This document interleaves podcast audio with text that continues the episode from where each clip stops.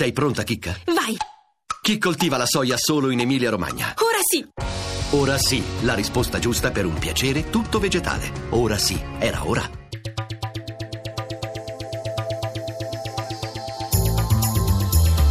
GR1 Economia. Buongiorno da Paola Bonanni. In apertura l'andamento delle borse che risentono del calo del prezzo del petrolio. Linea Paolo Gila.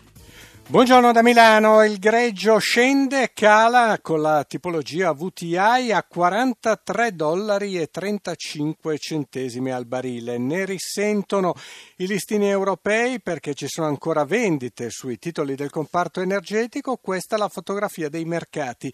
Parigi oggi è la borsa peggiore, cede l'1,08%, seguita da Francoforte meno 0,68.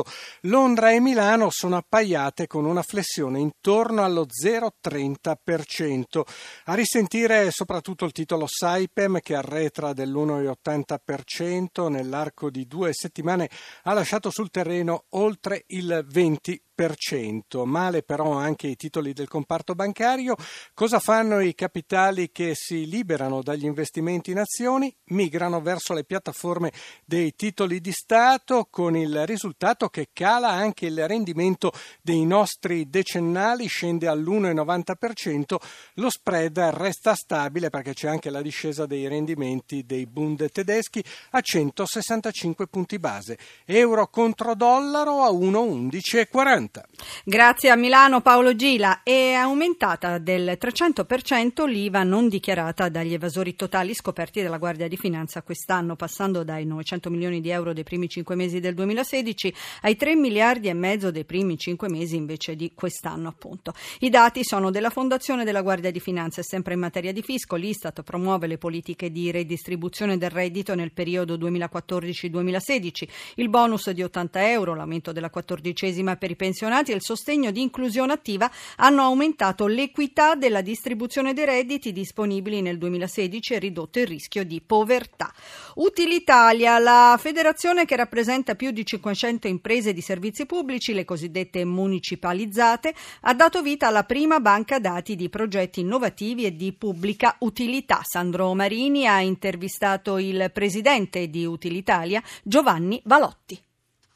Questa banca dati contiene una lista di tanti progetti molto innovativi, ne abbiamo selezionati 80 di oltre 200 censiti, riguardano tanti investimenti, tanta innovazione fatta dalle aziende nelle città o negli altri centri su vari terreni, la sicurezza del lavoro, l'educazione ambientale, le tecnologie satellitari, la produzione di combustibile per automobili da rifiuti, le smart city, l'efficienza energetica, tanti esempi di innovazioni applicate generate all'interno di questo mondo.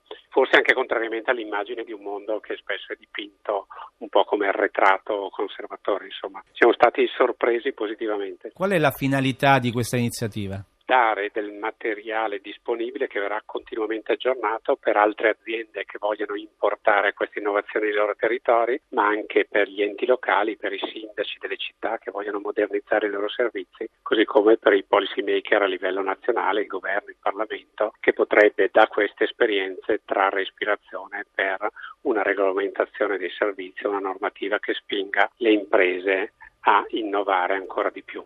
Il digitale a pieno titolo nell'agricoltura, se ne è parlato al forum Food Made in Italy, sentiamo da Milano Alan Gard.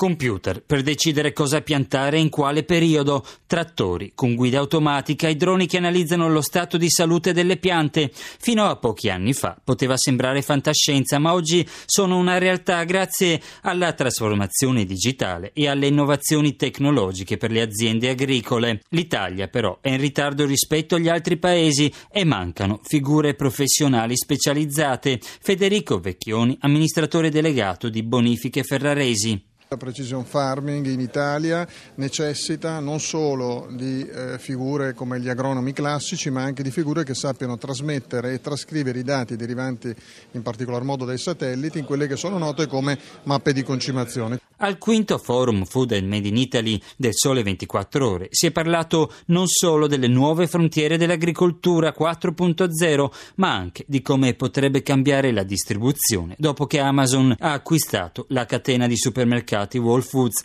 Massimiliano Giansanti, presidente di Confagricoltura. Sempre di più ormai tutti vanno ad acquistare via internet e questo porterà ovviamente il comparto dell'agricoltura a dover immaginare un nuovo futuro per l'agricoltura stessa. Noi dovremo capire quali saranno le esigenze e le necessità dei nuovi consumatori che scelgono il prodotto secondo un'etichetta, secondo un'operazione di marketing rispetto a quello ovviamente prodotti straordinari come quelli del Made in Italy italiano dovranno assolutamente cercare di cogliere queste occasioni. Assistenza di Massimiliano Savino e Cristina Pini, Paola Bonanni, buon proseguimento di ascolto sempre su Rai Radio 1.